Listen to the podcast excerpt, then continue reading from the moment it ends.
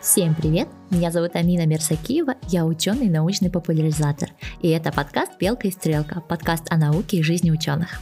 Сегодняшний эпизод немножечко выбивается из обычных тем «Белки и стрелки». Сегодня мы будем говорить про историю. Этот эпизод мы записали с нашим гостем еще в начале января. И поэтому я делаю это вступление отдельно. Мне хочется дать вам немножечко более актуальную информацию. Во-первых, спасибо всем патронам, которые поддерживают нас единоразово и на постоянной основе.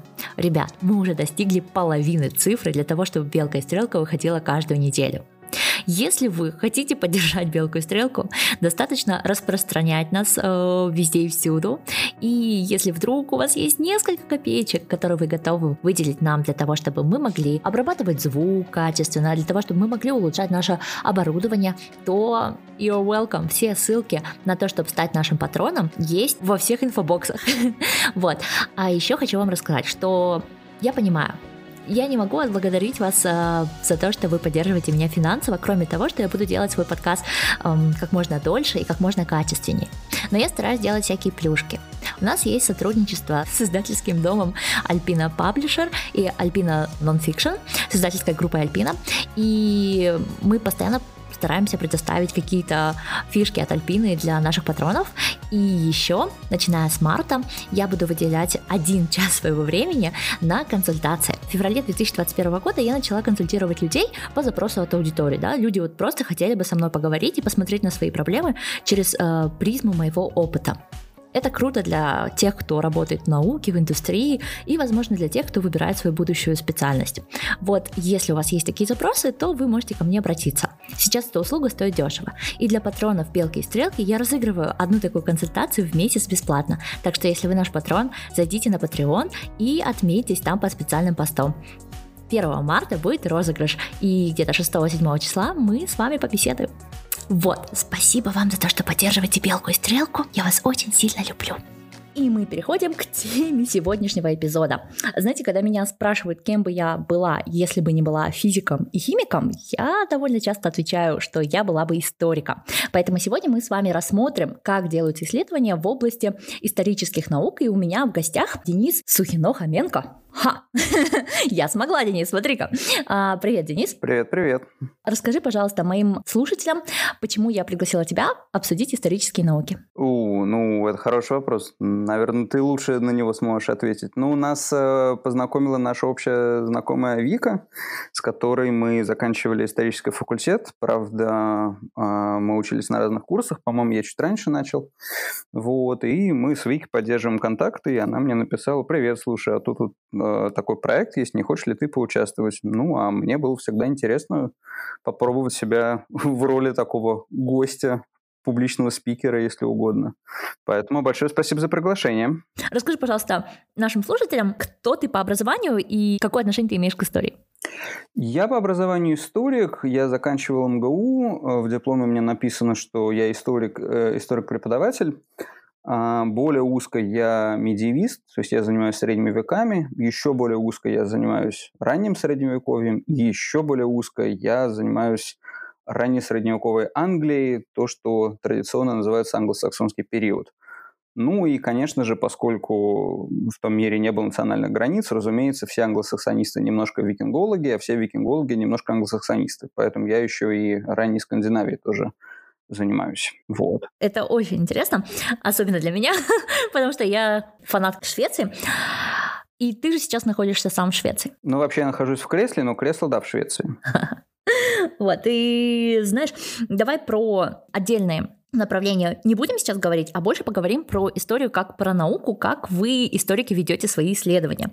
Расскажи, пожалуйста, как понять, да, вот как, как ты понимаешь, что этот исторический документ, он настоящий, и что с ним можно работать, что это не какая-то я не знаю, средневековая э, сплетня, да? ну, а ты можешь мне дать какой-нибудь пример? Ну, например, а, когда мы говорим про слово полку Игорева, да, то есть мы вот как знаем, что это настоящее произведение, э, описывающее реальные события, и в нем нет домыслов? Ну, начнем с того, что Ну, скажем так, тут надо вопрос разделить на два. Если мы говорим конкретно про слово о полку Игорю, тут я, правда, поставлю сноску. Я не русист. Э, я имею некоторое представление о научном консенсусе о слове о полку Игорю, но я сам исследований в этой области не веду. Все то, mm-hmm. что я знаю, я знаю э, в первую очередь от коллег через чтение, через э, слушание там, аудиолекций и через участие в научной жизни в целом. Но я, конечно, не русист. Это во-первых. Во-вторых, надо понимать, что слово о полку Игорю – это литературный памятник, а я не литературовед. Э, в этом надо давать отчет. Но если говорить конкретно про слово полку Игоря, то тут вопрос распадается на два. А, является этот источник аутентичным, то есть написанным в то время, которое заявляется в историческом сообществе? И описывает ли он реальные события? Вот на первый вопрос мы можем ответить с вероятностью 99,9% да, этот источник аутентичный, он написан примерно в конце XII века, а, а вот на второй вопрос, описывает ли он реальные события, в кавычках, как это было на самом деле, мы можем ответить нет, потому что это литературный памятник. Um, и дело не в том, что кто-то там выдумывал что-то, просто литература существует по своим законам жанра. Ну, mm-hmm. если мы возьмем, я не знаю, там, «Войну и мир», да, в ней есть реальные персонажи, абсолютно. Кутузов, который показан у Толстого вот таким-то и таким-то, это, это тот Кутузов, которого мы знаем по там, дневникам, по переписке, по документам и так далее. Такую нет. Это Кутузов у Толстого. То же самое в слове полку Игореве. Да, князь Игорь – это реальный персонаж, абсолютно реальный персонаж. Он такой, какой он показан в этой поэме. Ну, сказать сложно, потому что, к сожалению, 12 век документирован сильно хуже, чем начало 19 -го но мы можем с большой долей вероятности сказать, что тот образ, который у нас в этом тексте, это литературный образ. А отвечая на твой вопрос, как мы знаем, что это реальный, что этот текст относится к тому времени, эм, в данном конкретном случае это был э, великолепный пример использования лингвистического анализа, который провел покойный э, Андрей Анатольевич Залезняк, наш выдающийся лингвист. А, он использовал в том числе математический анализ э, языка этого памятника и показал, что, конечно, у нас нет машины времени, мы не можем слетать назад и посмотреть, как этот писец все дело записывал, этот текст, но чисто э, по языковым признакам представить себе, что кто-то мог подделать этот текст, допустим, в конце XVIII века, с тогдашним знанием а, о древнерусском языке практически невозможно. То есть этот человек должен был быть не просто вундеркиндом, а сверхвундеркиндом. И знать э, этот язык, ну, ну, ну, это просто должен был быть его родной язык. Представить себе такое довольно сложно, поэтому мы можем с большой долей вероятности говорить, что да, этот текст, он э, написан ну, примерно тогда, э, когда, ну, незадолго после окончания похода, как мы полагаем. Может быть, попозже, конечно. Но да, действительно, обстоятельства появления этого памятника, они действительно очень сомнительны, потому что текст известен в одной единственной рукописи, которая, упс, сгорела во время пожара Москвы в 2012 году. И была опубликована незадолго до того. Mm. Ой, ну, в общем, подозрительно, согласен. А скажи, пожалуйста, а современные люди, то есть вот ты сказал, что в 19 века это было маловероятно, чтобы кто-то мог настолько поделать текст. А сегодня мы знаем о языке намного больше. Мы, современные мошенники, могли бы придумать такое слово полку Игореву? Ну, и ты знаешь, э, если, если не морочить голову нашим слушателям, то я бы сказал так. Если помнишь, такой замечательный был рассказ у Драгунского, а, где э, текст заканчивается словами, как же там было, все, все тайное становится явным. Представить себе, что кто-то может подделать такой памятник, конечно, в теории можно. Но шанс, что это не вскроется, ну, на текущем уровне крайне маловероятен. Потому что человеческий фактор, к сожалению, штука такая, которую плеть обуха не перешибешь. Я, мог, я могу себе представить, что кто-то что кто настолько хорошо знающий древнерусский, как, допустим, Залезняк, который такое ощущение, что он сидел там на коленях у этого баяна и слушал, как тот поет, потому что он действительно был выдающийся специалист. Вот. Кто-то настолько хорошо знающий язык в каких-то своих целях возьмет, напишет такой текст, потом составит ему провинанс, то есть э, откуда он взялся, каким-то образом сможет э, доказать, что нет, рукопись не сохранился, у него только есть транскрипт. Ну, можно себе это, конечно, представить, но, скорее всего, рано или поздно это всплывет на поверхность, потому что я не знаю ни одного случая, когда бы в конце концов такие вещи не выплывали на поверхность. Окей, это очень интересно. А, вот в этом сете, если честно, мне вспомнилась история, как э, э, древние египтяне. Мы сегодня, уважаемые наши слушатели, будем прыгать э, из одного исторического периода в другой, э, потому что мои личные знания по истории, они очень э, сумбурные и совершенно-совершенно ничем не подкрепленные, э, поэтому Денис будет нас спасать. А, пример такой. Древний Египет, он э, воевал с разными э, народами, да, и они описывали там свои походы, как они всегда были победители. А потом мы находим стелы, в которых Древний Египет и, и не совсем и победитель оказался. И, скорее всего, все было не так, не так грандиозно, как они это описывали, да. А, отсюда вопрос такой. А, вот эти предвзятости истории, да, survival bias, вот эти, когда победитель пишет историю, и когда до нас доходит только одна точка зрения, как историки работают с такими материалами? Ну, где тот момент, когда вы можете сказать, окей, вот, скорее всего, было вот так? Как историк работаю с таким материалом? Очень осторожно не работаю с таким материалом, что я могу тебе сказать. Эм, ну, надо понимать, что историки современности, по крайней мере, значительная их часть, уже давно не интересуются, как это было на самом деле. Во-первых, потому что просто на повестке дня стоят другие вопросы. Во-вторых, э, действительно часто мы этого не можем сказать. Например, по описанным тобой причинам. Если у нас есть один единственный памятник, описывающий события, ну, ты хоть кол на голове тиши, но у тебя нового не будет. И если у тебя только одна картина, то все, что ты можешь сделать, ты можешь его там перевести на современный язык, снабдить э, критическими комментариями и на этом успокоиться ну, это, конечно, крайний случай, да, но такое тоже бывает.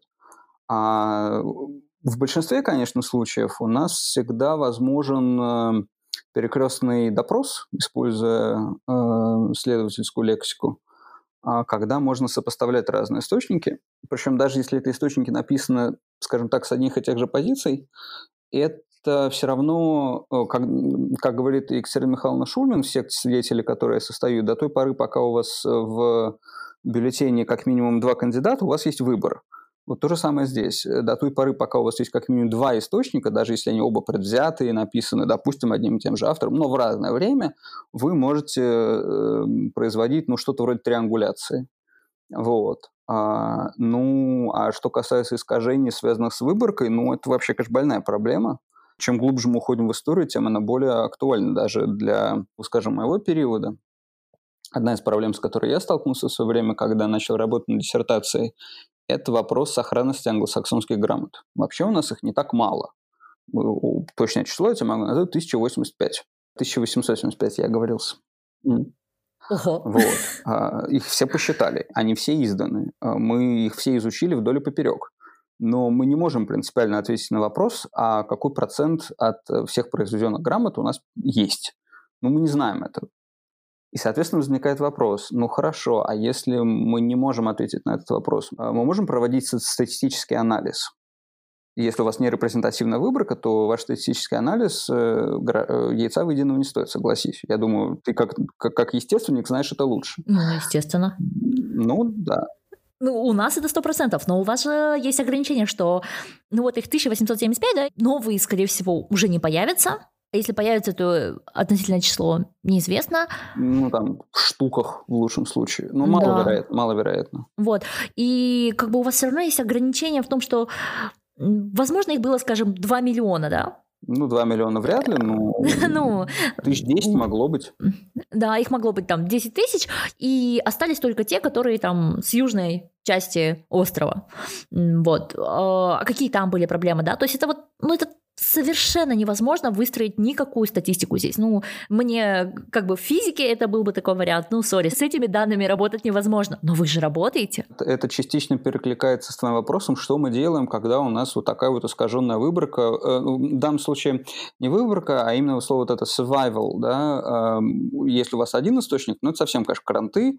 Хотя, кстати, тогда работать гораздо легче, потому что это один текст. Его можно там каждое слово изучить. Но просто что историки в таких случаях делают, ну, по крайней мере, в моем представлении, хорошие историки просто честно пишут, вот то, с чем мы имеем дело, Поэтому, пожалуйста, все наши там заключения поделите на 16. Э, либо это подразумевается имплицитно, То есть э, те, для кого пишут, и те, кто пишут, это и так знают, и поэтому это не проговаривают, но между собой люди, в общем, отдают себе в этом отчет. Либо это прописывается в каких-то самых откровенных случаях, что, ну вот, например, об этом событии мы знаем вот по такой-то, такой-то выборке, э, будь то там один источник или 10 источников, да, но мы хотели бы иметь там 5 тысяч. И вот что имеем, с тем мы работаем. Вот. Ну, это очень интересно. Ты сказал, что все эти данные, все эти грамоты, они оцифрованы. Э, современная история, она, в принципе, ну, движется, да, в направлении digital humanities, да? Да, да конечно.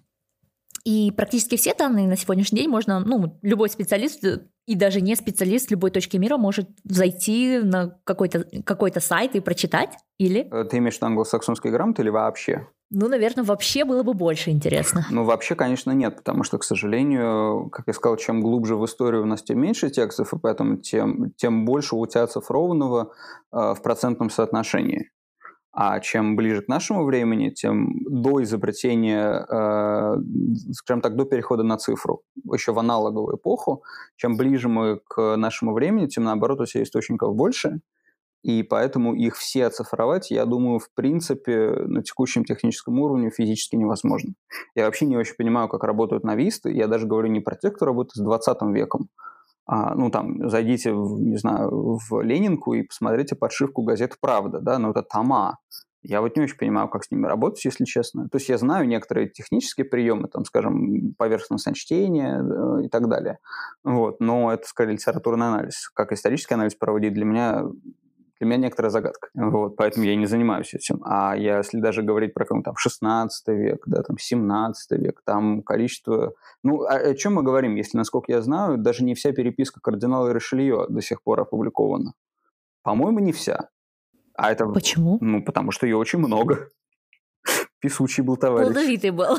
Ну как, Какой? государственный деятель, что поделать. Э, потом, знаешь, понимаешь, что это не он сам сидел, писал, что у него там целый офис был на это. Вот. Но вот не все опубликовано, и, соответственно, чем ближе к нашему времени, тем больше шансов, что у вас, конечно, все остается в аналоговом состоянии.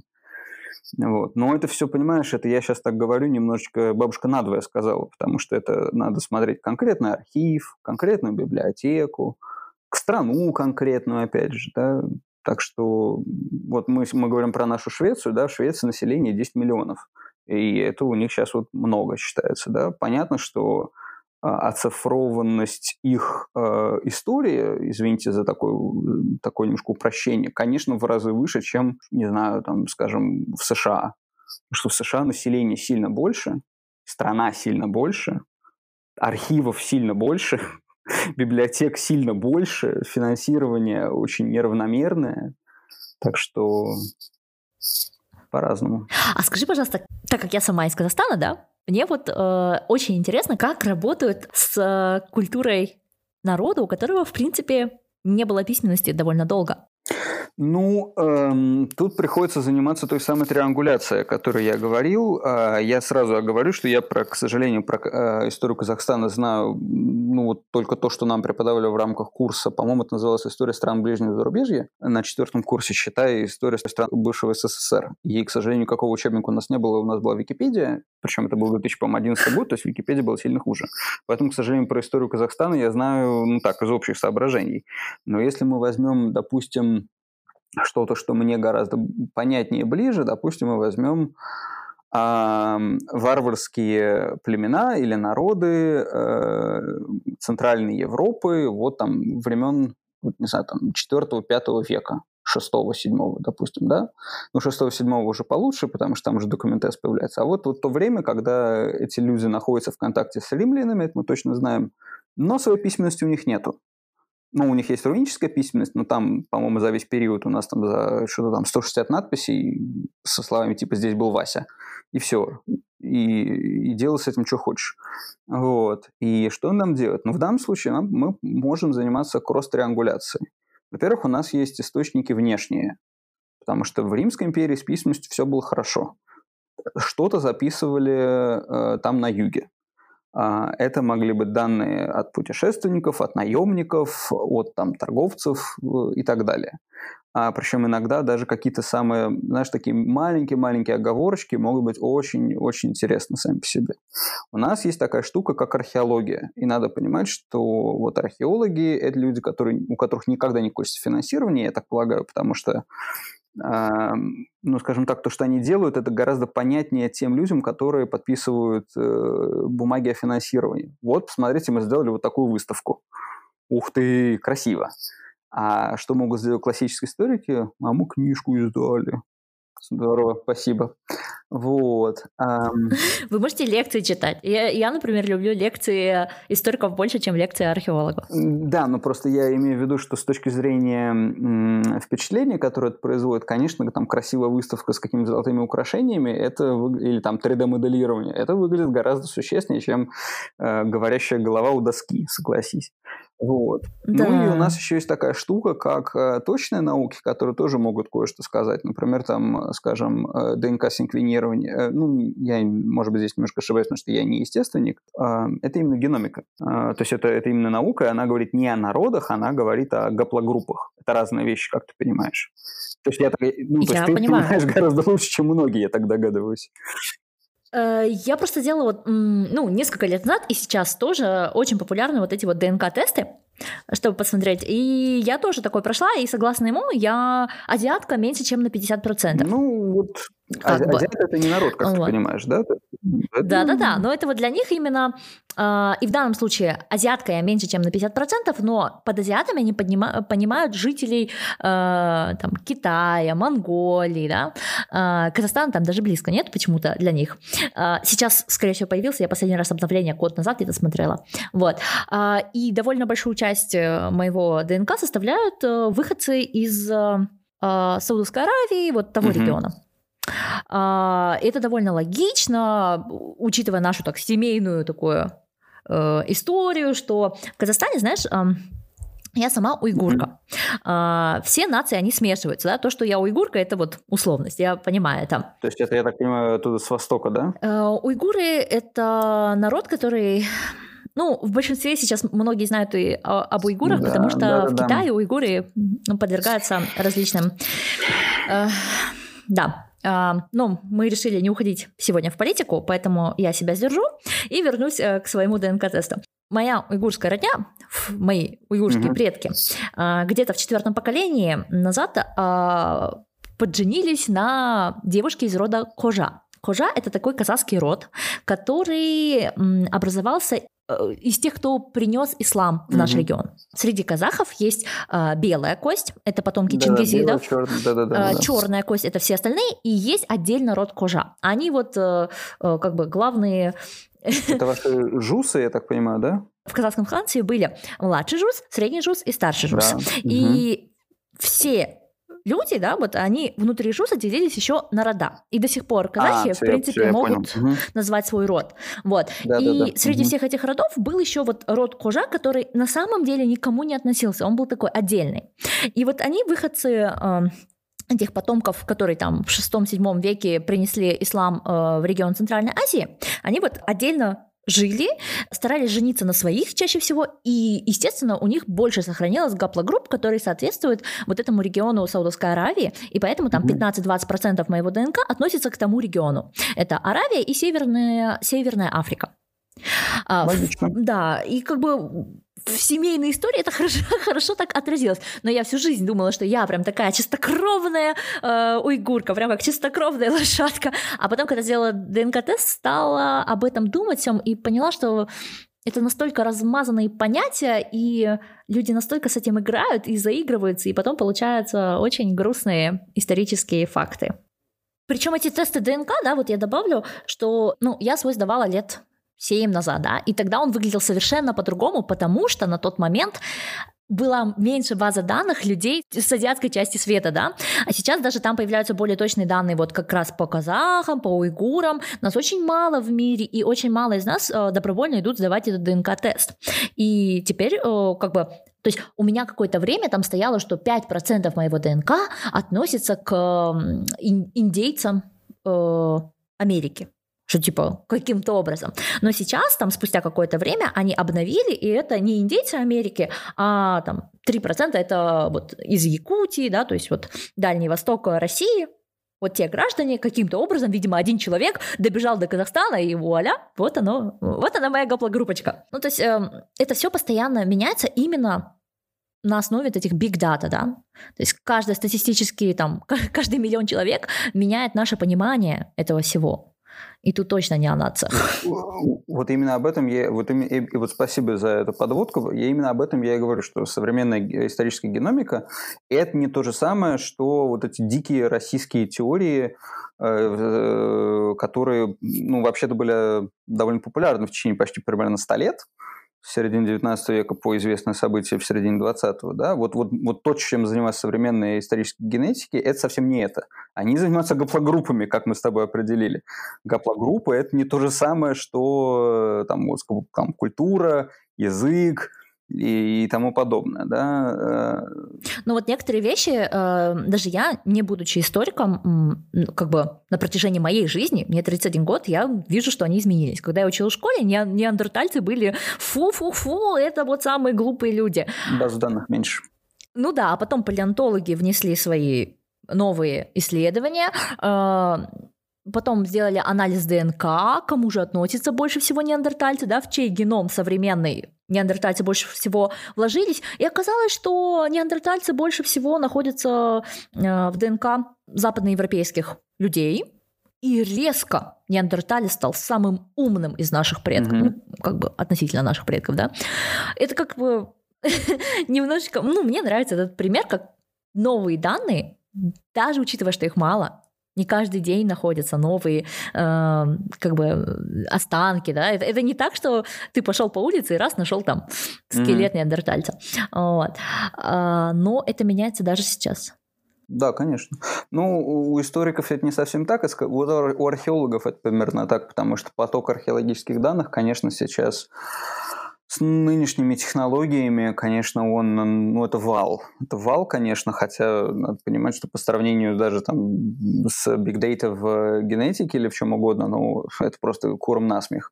Но для нас, для нашего сообщества, это, конечно, очень много, очень многие вещи мы вынуждены пересмотреть просто потому, что не было каких-то данных, и все. А считаются ли рисунки всех этих первых людей э, как письменный источник?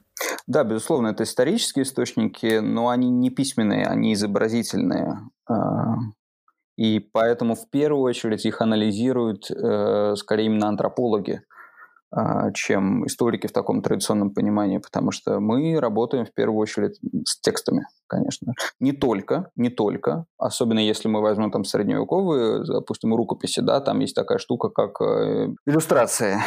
Вот. И понятно, что эти иллюстрации это не, ну, не, не просто вот взяли из Википедии, что вставили, да, там смысл в этом есть, их надо анализировать в контексте. Но, конечно, мы в первую очередь работаем с письменными текстами, а рисунки э, первобытных людей, скажем осторожно, это все-таки изобразительные источники. А ты знаешь, э, в Казахстане есть еще тоже рисунки, но не первобытных людей, им где-то около 500 лет. Урочище называется Тамгалытас, и там вот э, ну, там очень много всяких рисунков, я была удивлена, что им всего 500 лет. То, что в моей картине мира это было настолько, типа, а почему они 500 лет назад рисовали еще рисунки? Они уже писать могли, что это такое? Вот. Ну, а ты, не, ты разве не рисуешь, вот там, ты говоришь по телефону, возьмешь там тетрадочку и что ты рисуешь такое вот от руки? Да, ну, знаешь, ну, не знаю. Как-то как меня очень сильно это э, удивила вся история. И насколько я знаю, и сейчас, э, к сожалению, я постараюсь к моменту выхода этого подкаста э, подготовить материал про Том Галатас. Э, там, знаешь, еще эти источники нарисовали не только люди, жившие на этой территории, а те, кто только недавно пришли с юга. То есть это вот прям такой двойной момент. Э, среди всех рисунков мне особенно запомнился э, то, что потом стало символом Азидоус. Это у нас такой конкурс. Там, знаешь, такой прям человечек нарисован, знаешь, точка, точка, запятая из такой категории. И у него вокруг головы э, такой диск и 9 точек. Э, да, это очень символически и очень это интересно. И, ну, мне было лет 11, когда я впервые поехала на там Галатас, настолько запомнился вся эта история, что она там есть, и то, что это символизирует, ну, в 11 лет человек не думает, что 9 точек — это 9 месяцев беременности, да, а, меня прям поразило, что это же надо, это они знали, что 9 месяцев, то есть они понимали, да, вот для меня, 11-летнего ребенка, это было целое откровение, что кто-то посчитал, сколько ребенок развивается в утробе, да. Ну, я думаю, это не очень сложно посчитать, если честно. Э, это взрослому человеку-то да. А ребенку-то в 11 лет мне казалось, типа, ну надо, я же не понимала всего процесса, как, как мы размножаемся. Вот. Э, и для меня это было прям э, такое откровение, что они додумались, написали, нарисовали. Думаю, какие умные люди были. А, это, я прям помню свою эту мысль, что типа ничего себе, какие они были умные. Вот. Ну ладно, немножко детских историй, куда же мы без этого? Э, давай вернемся к истории. Э, был у нас от слушательницы один такой вопрос. Э, как истории учить детей, если в течение ее жизни она уже три раза менялась? Э, как объяснить ребенку, да, как воспринимать историю, как помочь ребенку сформировать правильное критическое мышление к историческим событиям? Um, ну, это вопрос, конечно, такой с одной стороны, болезненный, с другой стороны, довольно традиционный, потому что, к сожалению, на постсоветском пространстве это действительно актуальная проблема. Мой ответ, наверное, а, так же, как и любым другим знаниям об окружающем мире. Они всегда пополняются, они неизбежно меняются, наша картина мира а, дополняется, иногда она просто переворачивается. Вот ты упомянул, Амин, про неандертальцев ну вот и что нам теперь делать? Нам что, теперь волосы на голове э, рвать? Ах, вот оказалось, что мы с неандертальцем... Нет, ну, мне все равно, я на лысо бреюсь, но что остальным-то делать? Ничего не делать. Как учить? А, ты знаешь, мне легче, наверное, пример привести. Ну, вот я поняла, к чему ты ведешь. Мне, наверное, легче пример привести из физики. А, в конце 19 века вот большинство людей считают, да, что вся квантовая механика, она началась э, с Эйнштейна. Э, но лично я считаю, и надеюсь, что многие меня физики в этом поддержат, что она началась с Макса Планка. Планк – это немецкий ученый, и большинство, не, большинство, а э, сеть научно-исследовательских институтов в Германии, они называются институтами Макса Планка. То есть это, наверное, многие знают. У них очень хорошее финансирование. Да, вот, но а, Макс Планк, он в конце 19 века, он был довольно состоятельный чувак, и он был очень умный. Ему предлагали заниматься, то есть он когда сказал, я хочу изучать физику, ему сказали, ну, блин, чувак, ты слишком умный для этого. Зачем тебе изучать физику? В ней уже не осталось никаких вопросов, остались только всякие мелкие фигнюшечки. Давай ты займешься чем-то крутым. Смотри, есть там математика, есть вот еще вот в химии это еще непонятно. Зачем тебе эта физика? Ну ее нафиг. На что он сказал, что у него достаточно денег, э, и, возможно, сейчас это историческая сплетня, ребята, не, не верьте мне на, на, на слово. Я просто знаю, что Максу Планку предлагали уйти из физики, а он остался, потому что ему было просто интересно ею заниматься. И Макс Планк открыл постоянную планку. И вот с этого момента началось э, вот это вот движение в сторону квантовой механики, э, в сторону вот этого мира, который до сих пор мы не понимаем. Да, то есть э, у нас до сих пор нету теории да всего, да, э, да, theory of everything до сих пор не существует, да, то есть мы очень сильно надеялись, что теория Струн сможет это описать, но ни одна теория не описывает э, все физические явления, которые нас окружают. То есть во время Ньютона... Ну, механики, механики. Э, законы да, классической механики, э, и вот все, оно вот упало, все нормально, да, потом мы спустились до э, микромира, посмотрели на элементарные частицы и смогли создать вот да. настолько прыгнул вперед наш мир, да, то есть э, вот у меня, например, сейчас э, такая проблема, что вот комп полетел, да, и, и я ищу себе новые лэптопы, и там среди разных параметров еще смотрю на э, параметры экрана. Ребят, сори, что я так прыгаю. И э, вчера сидела, изучала, из чего сделаны современные экраны, какие лучше, и там были квантовые точки. Да? Ну, квантовые точки — это вот такой, такая простая реальность, да, она уже у вас в экранах. Не во всех, конечно, не во всех, но в некоторых экранах применяется уже эта технология. То есть квантовая механика, которая во времена Планка, они даже не подозревали, настолько сильно прыгнула, что эта реальность каждый из вас может потрогать ручками. Если заплатит там, я не знаю, 200 евро, я не знаю, сколько такие экраны стоят. Ну вот. А, э, это реальность, да, что наука, она постоянно меняется. И, наверное, ты прав, что как развивается критическое мышление в других отраслях, так оно должно развиваться и в истории. Это хороший пример с Планком, безусловно, но тут есть, конечно, эм, все-таки некоторое отличие. Дело в том, что, к сожалению, гуманитарное знание ну, это, опять же, можно очень далеко, очень далеко уйти в вопрос, откуда это, почему так и так далее. Мы не будем сейчас это обсуждать, э, разве что мы захотим отдельно. Но дело в том, что гуманитарное знание часто воспринимается как, скажем так, общедоступное. Ну что там, я, все могут книжки прочитать. Я могу прочитать пять книжек, написать шестую. Или там пять книжек прочитать, и я все понял, как оно на самом деле, вот эта теория всего. Потому что, ну, это написано на том же, как правило, на том же обычном человеческом языке. Может быть, иностранном, но это человеческий язык допустим, это не математический язык, это не компьютерный язык, да, то есть для этого не нужно обладать какими-то специальными познаниями, да, вот, то есть воспринимается, что вот руку ты протянул и э, дотянулся до, тех сам, до той самой истины. А это, во-первых. А во-вторых, к сожалению, э, в том числе и поэтому, скажем так, разные идеологические акторы имеют тенденцию к апроприации нашего знания. Вот апроприировать квантовую физику довольно сложно, согласись. Ну, опять же, да, если мы посмотрим на «Великие и могучие», то там умудряются апроприировать да. все. То есть, допустим, скажем, спорт – такая штука, которая, ну, явно не, казалось бы, да, там, ну, кто быстрее пробежал, ну, какая разница, да, там, какая разница, какой у него паспорт. Но вот почему-то во времена Холодной войны это было принципиально важно, что, вот, значит, наш спортсмен там забил гол, значит, это доказывает, что наша там экономическая система лучше. Как это доказывает? Для меня загадка, если честно. Я вообще спорт, я не увлекаюсь. Я имею в виду профессиональным спортом. Вот. Но, тем не менее, вот с, э, с гуманитарными науками то же самое происходит. Вот разные идеологические акторы любят их апроприировать. И, эм, к сожалению, даже не апроприировать, а то, что по-английски называется misappropriate. То есть эм, неправомерное использование или неправомочное использование. И используют, соответственно, гуманитарные знания в разного рода идеологических конструктах.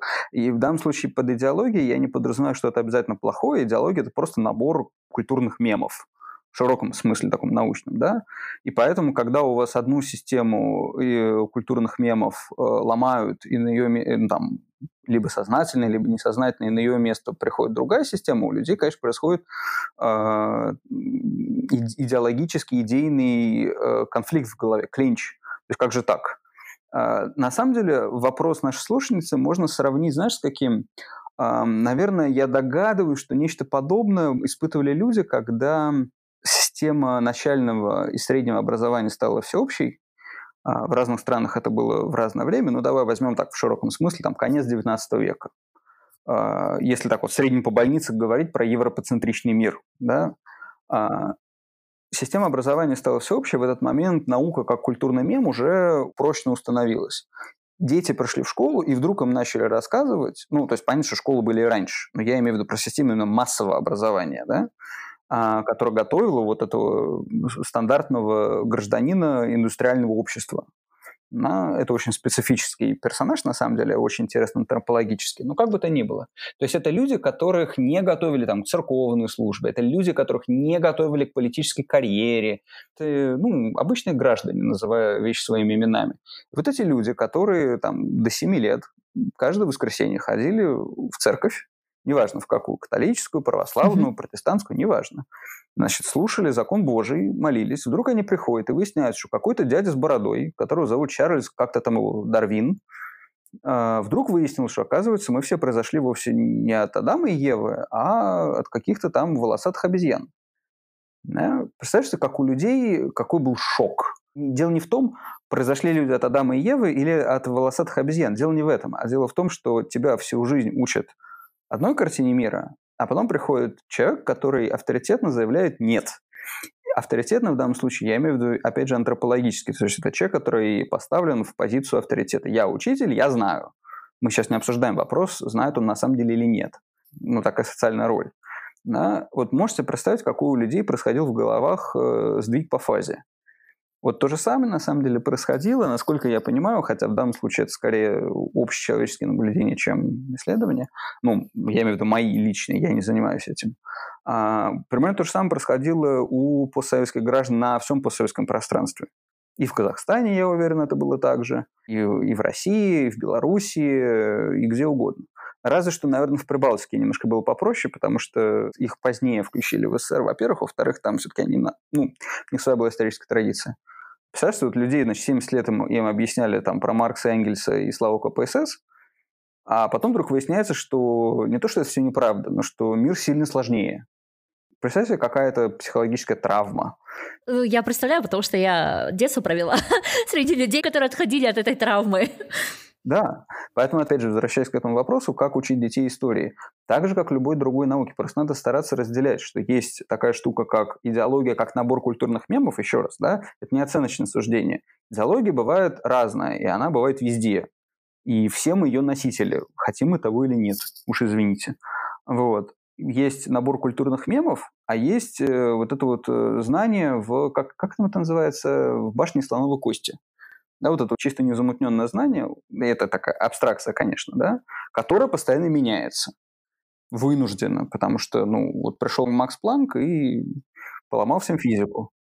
Да, и, и сказал, что, ребята, все сложнее, чем было. Вот. Ну и что, людей не учи физики, что ли? Физика поменялась. Но на самом деле вот это вот осознание того, что пришел Планк и сделал так, да, а до него пришел Ньютон и сделал вот так, это на самом деле дает мне надежду, потому что не то, что сейчас в физике все понятно, да, и сейчас как ситуация была у Планка, вообще не так. А Еще очень много задач и действительно интересных. Не мелочь какую-то нужно решить, а прям очень красивые научные задачи остались вот в физике, и их хватит на мой век и хватит на век моих внуков. Но я прямо жду и очень надеюсь, что в нашем веке придет человек, который откроет следующую theory of everything, да, следующий такой вот материал, что-то такое, что сделали Ньютон Планк, Эйнштейн создаст вот этот новый трамплин. Я, например, это жду. Конечно, в истории не очень хотелось бы, чтобы все постоянно менялось. Да. А физике, ну, хочется. Я прям ну, мне кажется, это круто будет, это будет очень интересно. Ну вот опять же, да, вот извини, что я тебя прерываю, просто я все рефлексирую над этим вопросом. Если в чем дело? В истории нельзя все взять и поменять, а, потому что это так не работает. А, когда говорят, что, допустим, историю переписывают, переписывают не историю, переписывают учебники истории. Учить можно по-разному, потому что, опять же, вспоминаем про набор культурных мемов, про идеологию. Даже не то, что, ну, опять же, может быть, идеология не очень хорошее слово, ну, не знаю. А, повестка дня, давайте так это назовем. Вот повестка дня, наверное, более нейтрально звучит, да? Но повестка дня меняется. Но от этого, допустим, исторический факт, если это факт, если мы, скажем так, с известными долями допущения, можем сказать, что это так и было. Что, я не знаю, там, что Наполеон был мужчиной. Ну, вот не был он женщиной, но у нас нет оснований вот это подозревать. Да, вот это нейтральный факт. Точка. А дальше мы можем из этого, мы можем это интерпретировать совершенно по-разному. А, ну, допустим, с фактом Пола Наполеона, наверное, много чего не изобретешь. Но я не знаю, там, допустим, а, ну вот, пожалуйста, вот э, нашли остатки Ричарда Третьего в Йорке. А, я даже, а, когда был в Лондоне, еще, опять же, это был, по-моему, там, э, третий год BC, чтобы мне не соврать, или что-то в этом духе, я смотрел постановку Ричарда Третьего, ну, пьесы Шекспира, которая начиналась именно с того, как, как на сцене показывают, как будто бы находят вот эти вот останки, значит, там вот э, журналист берет интервью, все очень интересно, красиво, да, вот мы нашли останки Ричарда Третьего. Что это изменило для нас? Ну, это просто обогатило наше знание, да. Это изменило наше представление о там, конце войны Рос. Нет, ну, Ричард все равно проиграл. Ричарда все равно убили. И королем стал Генрих VII. Папа Генриха VIII, который потом снимался в фильме про Анну Болейн. Вот. А, то есть вот, что изменилось от того, что мы узнали, как погиб Ричард III? Ну, вот такой большой картине мира, как ты говоришь, вот эта теория всего, ничего не изменилось. Да, вот, ну, как, как умер, так и умер. Как это был 1485 год, так и остался. Но зато мы знаем подробности. Вот это интересно. Ну, да. на мой взгляд, да. Это же самое, как учить историю. От того, что вы по-другому стали оценивать э, события, история не поменялась, поменялось ваше отношение к ней. Вот то же самое с неандертальцами, да, вот, допустим, вот у нас были эти кости, начиная с 1800 какого там 56 по-моему, года. По-моему, 50 да, где-то там. Что-то что в этом духе, да, вот нашли их там в долине Неандерталь. А, вот что-то изменилось от того, что мы сейчас провели анализ, э, допустим, этих же костей? Ну, кости как были, так и остались, никуда не делись. Изменилось наше понимание, изменилось наше восприятие. Вот э, то же самое, наверное, можно ответить и как учить истории. Ну, так сказать, в меру вашего разумения, если угодно. Uh, у меня возник еще один вопрос uh, из-за Ричарда. Вот слушатели, правда ли, что Петра Первого подменили uh, во время там поездки, кажется так, во время путешествия? Давай ты, как историк, ответишь, правда это или нет? Сейчас тебе цитату постараюсь ответить. Помнишь фильм «Преступление...» О, господи, как он, господи, называется? Это, это «Кавказская пленница». Ага, да. Помнишь, там Шурик говорит, Сахов и украл эту девушку, на что главврач отвечает, украл и в землю закопал. Вот, э, подменили и в землю закопали. Ага. Э, ну, то есть короткий ответ на этот вопрос – нет. Следующий вопрос. А, мой вопрос такой. А, как рождаются такие мифы и как их разбивать? То есть это такая конспирология чистой воды. Как э, да. разрушать их и... Ну, то есть мы точно знаем, что были лжедмитрии, да? Ну, лже Петра как бы, ну, его не было. Он, он был настоящий, и он был вот такой. Ну, э, понимаешь, конспирология – это штука, которая, опять же, вот тут мы об этом немножко говорили до, до эфира. Это не к историкам, это к социальным психологам. Потому что конспирология – это ну, я, ну, опять же, это мое оценочное суждение, но я считаю, что это социальная болезнь. Другой, ну, скажем, не, не болезнь, а не дуг, назовем это так. Другое дело, что конспирология существовала всегда, и всегда будет существовать просто потому, что люди к этому склонны вот чисто биологически. Опять же, возвращаем это к социальным психологам. Что, кон- что касается конкретно Петра, понимаешь, это в с Петром до некоторой степени это напоминает мне э, такую замечательную принципиально недоказуемую теорию, что мир был создан в прошлый вторник. Вот ты можешь доказать, что мир не был создан в прошлый вторник, что все твои воспоминания – это вот не там матрица, что тебе там в голову не вложили, а все, я не знаю, там геологические пласты – это все подделка, которую вот всемогущие или кто угодно, там инопланетяне, сделали в прошлый вторник. Вот ты можешь мне это доказать? Я смогу, но это займет ну, еще три часа подкаста. Ну, нет, на самом деле я тебе отвечу на, на этот вопрос. Нет, э, с чисто логической, философской точки зрения нельзя, потому что это принципиально неопровержаемая позиция. Э, есть такая штука, э, как ты хорошо знаешь, да, критерий фальсифицируемости по Попперу.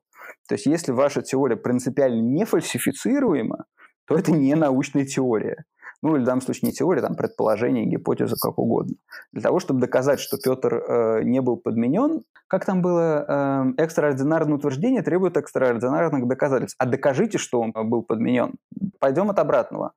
Если вы считаете, что он подменен, ну, хорошо, выдвигайте ваши гипотезы, э, объяснения, почему.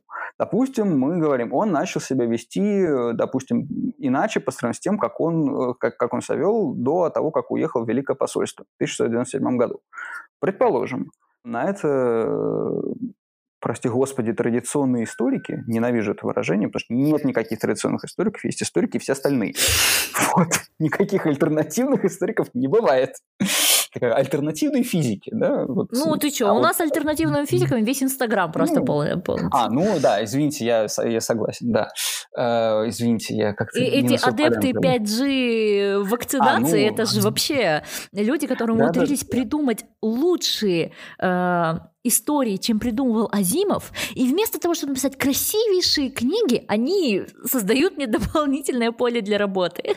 Ну, это, это, а, то есть вот, понимаешь, вот конспиролог скажет, ну вот ты все это и придумала, потому что кто выиграл-то от этого? Ты, ты же создаешь, ну, себе дополнительную работу. Блин, ты рассекретил меня. Я тебя раскусил. Э, ты знаешь, э, про 5G, чтобы нашим зрителям, э, в смысле слушателям не было так грустно, да, значит, анекдот ходил. После того, как вам сделают чипирование, вы руку три дня не мочите, а то настройки собьются, придется через госуслуги их потом настраивать. Да-да-да. А, ну, возвращаясь к Петру, ну хорошо, а, допустим, Петр начинает вести себя иначе по сравнению с его поведением до отъезда. На это традиционные, прости господи, история отвечает, ну, как бы люди вообще склонны меняться. Человек поехал в Европу, посмотрел, пережил там определенный культурный шок, ну вот, э, наверное, мы можем ожидать, что человек не является статичной картинкой, фигуркой, которая вот, э, как ее запрограммировали, так она вот и живет всю жизнь.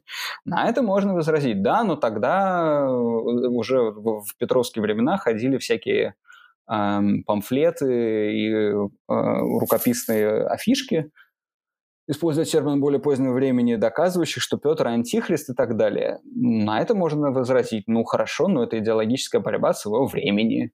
Ну а, например, во времена гражданской войны, скажем, в лагере белых, там Троцкого могли изображать на карикатурах в виде дьявола с сатаной, э, в смысле с рогами. Это доказывает, что Троцкий был с рогами и дьяволом? Ну, наверное, нет.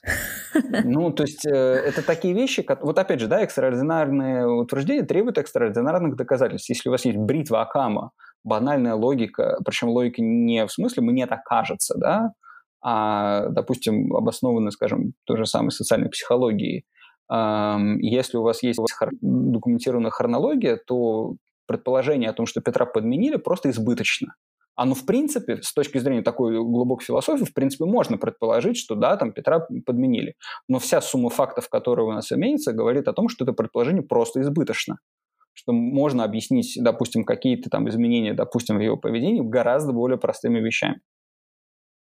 Да. Я не знаю, насколько я смог ответить на этот вопрос. А, а вопрос, откуда появляются такие мифы? Ну, слушай, ну откуда появляются мифы о том, что, значит, э, кто там, Билл Гейтс, Значит, он всех чипирует с помощью вышек 5G, э, ну, в общем, нет, если честно, конкретно по Биллу Гейтсу прям реально известно, откуда родился этот миф, э, как это все взяли, да, это там все понятно. Э, известно даже лекция, с которой это все началось, да, в 2010 году он дал лекцию, где использовал термин to decrease the growth rate of да. э, численность населения. Сори, люди, у меня полностью перепутались э, все языки в голове. Вот. Э, и как бы мы знаем, откуда все это пошло и как это все развивалось. Но интересно, вот лично мне, да, интересно, почему так? То есть родилось-то вот это все мракобесие в английском языке, да, то есть, ну, это их родной язык, и они свой собственный язык через пень-колоду поняли. А потом, естественно, трудности да. перевода добавили отдельные краски, и поэтому в отдельных языках да, зародились, так сказать, повторные волны этого мифа. Это довольно интересно с антропологической, наверное, точки зрения. Социальным антропологом. Я иногда очень жалею, что я не занимаюсь такими вещами, потому что это безумно интересно, конечно. И под это гораздо легче выбить финансирование. Естественно. Но, наверное, с точки зрения как бы времени, да, вот гуманитарных наук, наверное, польза исторических событий, она важнее, чем антропологический портрет. Тебе так, ну вот именно социально-антропологический портрет. Потому что люди-то особо не сильно меняются. Ну, вот тут сейчас ты затрагиваешь очень опасную тему, да? потому что сколько, ну, историки делятся, так, если очень сильно обобщать, или скорее исторические антропологи, наверное, правильно сказать, вообще историю можно рассматривать просто как частный случай антропологии. Ну, не частный случай, а как вот поддисциплину, если угодно. А, но вот исторические антропологи, насколько я себе это понимаю, делятся ровно на два лагеря, примерно 50 на 50. Что один лагерь считает, что люди не меняются в истории, меняется просто их там скажем так, окружение, в то, в то, во что они одеты, я не знаю, что они едят, а другие говорят, что нет, сознание тоже подвержено изменению. Ну, извините, это принципиально недоказуемо, на мой взгляд, примерно как с, э, с доказательством, что мир не создан в прошлый вторник. Потому что, извините, машины времени у нас нет, во-первых. А во-вторых, э, ну, я не знаю, даже если бы, ну, допустим, у нас есть такой, ну, не аргумент, но, скажем так, методологический путь. Допустим, мы можем, э, мы можем, скажем, прочитать дневники, не знаю, людей 18 века. Это, конечно, такое очень сильное огрубление, но тем не менее. И понять, о чем они думали. На самом деле мы не поймем, о чем они думали, мы поймем, что они написали. Вот что мы поймем. А что они думали, мы никогда не узнаем. А написать они могли что угодно по каким угодно причинам. И дальше мы начинаем скрупулезно выяснять, ну, стараемся мы приблизиться к ответу на вопрос, а почему они написали вот так-то, а не вот сяк-то. Да, и поэтому, вот исходя из такого анализа, мы можем сказать, что сознание людей, допустим, поменялось. Да черт его знает. Я-то лично считаю, что люди меняются. Да? Скажем так, что есть какая-то неизменная часть, э, а есть какая-то изменяемая. Ну, то есть, э, понятно, что у людей нет инстинктов, как известно. Ну, по крайней мере, таких ярко выраженных, вот, кроме там всяких инстинктов самосохранения, размножения, что там, голода и тому подобное, да, а, вот, но есть э, какие-то вещи, которые у нас заложены, а есть вещи, которые вот как э, человек из глины, да, его можно слепить во что угодно. Вот, если вы, допустим, воспитываете его там в фанатичной вере, неважно во что, да, там, будь то там в второе пришествие или в наступлении коммунизма, что, в общем, примерно одно и то же, вот, ну, человек вырастет фанатиком, наверное.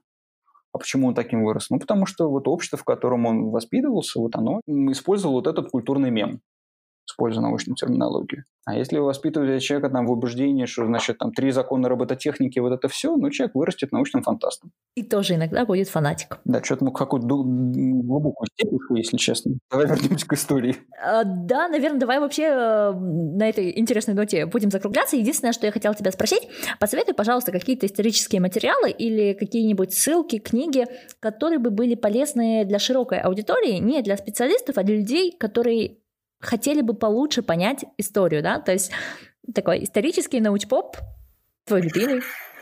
Ну, вообще, я, наверное, сейчас разочарую наших слушателей, потому что я научпоп уже довольно давно не читаю, потому что просто времени на это нету. Вот, но из э, каких-то общих соображений, ну, я скорее лучше знаю, наверное, ресурсы интернета. А, из ресурсов интернета я, безусловно, могу посоветовать э, Арзамас. Э, на Арзамасе очень много интересных штук по истории, и лекций, и подкастов, и статей они выкладывают, с одной стороны. Также могу, конечно, рекомендовать постнауку. Я не помню, по-моему, у них тоже есть отдельная вкладка по истории, может быть, она где-то там глубже запрятана, но там хорошие материалы выкладываются. Недавно появился хороший ресурс прошлое.ру, а, я с ним даже сотрудничал, я знаю главного редактора Михаила Родина. А, вот они тоже выкладывают качественный материал, довольно доступный.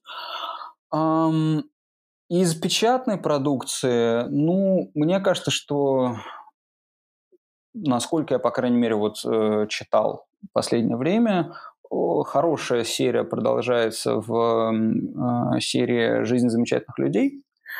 Э, я вот буквально недавно читал книжку, ну, правда, скорее по работе, чем для развлечения Михаила Пчелова про Рюрика.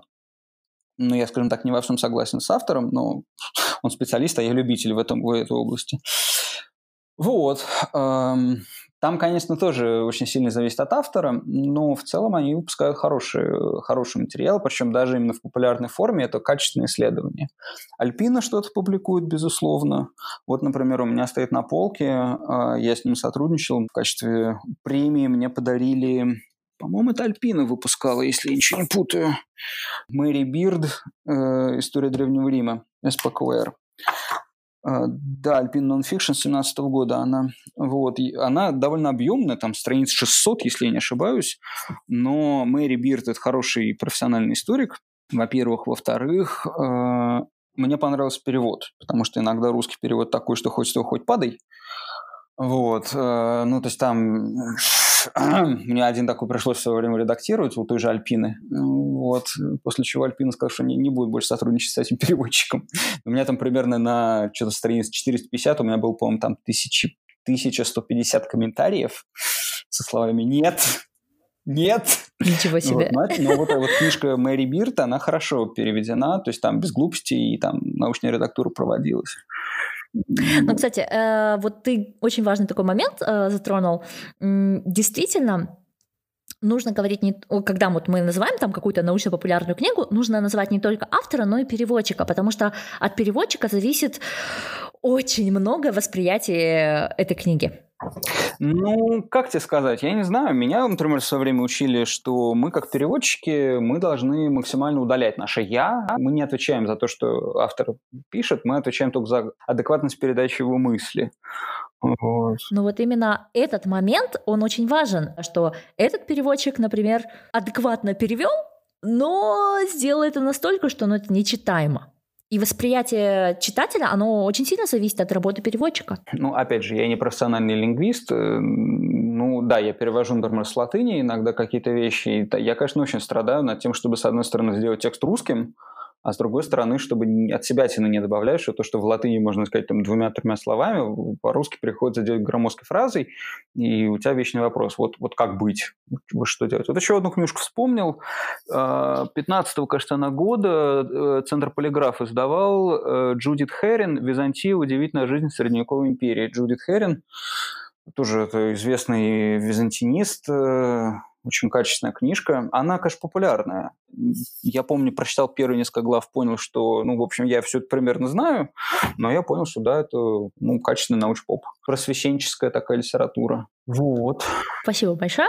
А, думаю, на этом моменте мы будем заканчивать. А, ребят, пожалуйста, распространяйте хорошие научные данные, э, распространяйте наш подкаст, и мы ждем фидбэк. Э, вы можете написать нам в э, Телеграм, у меня есть имейл, вы можете в Инстаграме прислать, что вы думаете про этот эпизод.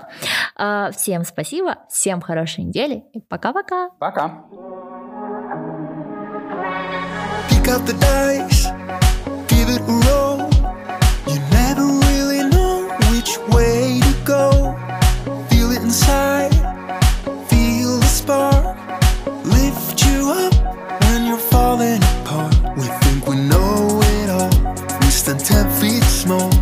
Head under head under ground. I think I've seen it all, but I've come so far. But it just got me high till I broke down. Does somebody, somebody, somebody know of a place where your heart doesn't sink like a stone when you're naked and broken? Does somebody, somebody, somebody know? Does somebody, somebody, somebody know of a place where the green isn't covered by snow? Every time that your eyes speak, it's time to let go. Does somebody, somebody, somebody know?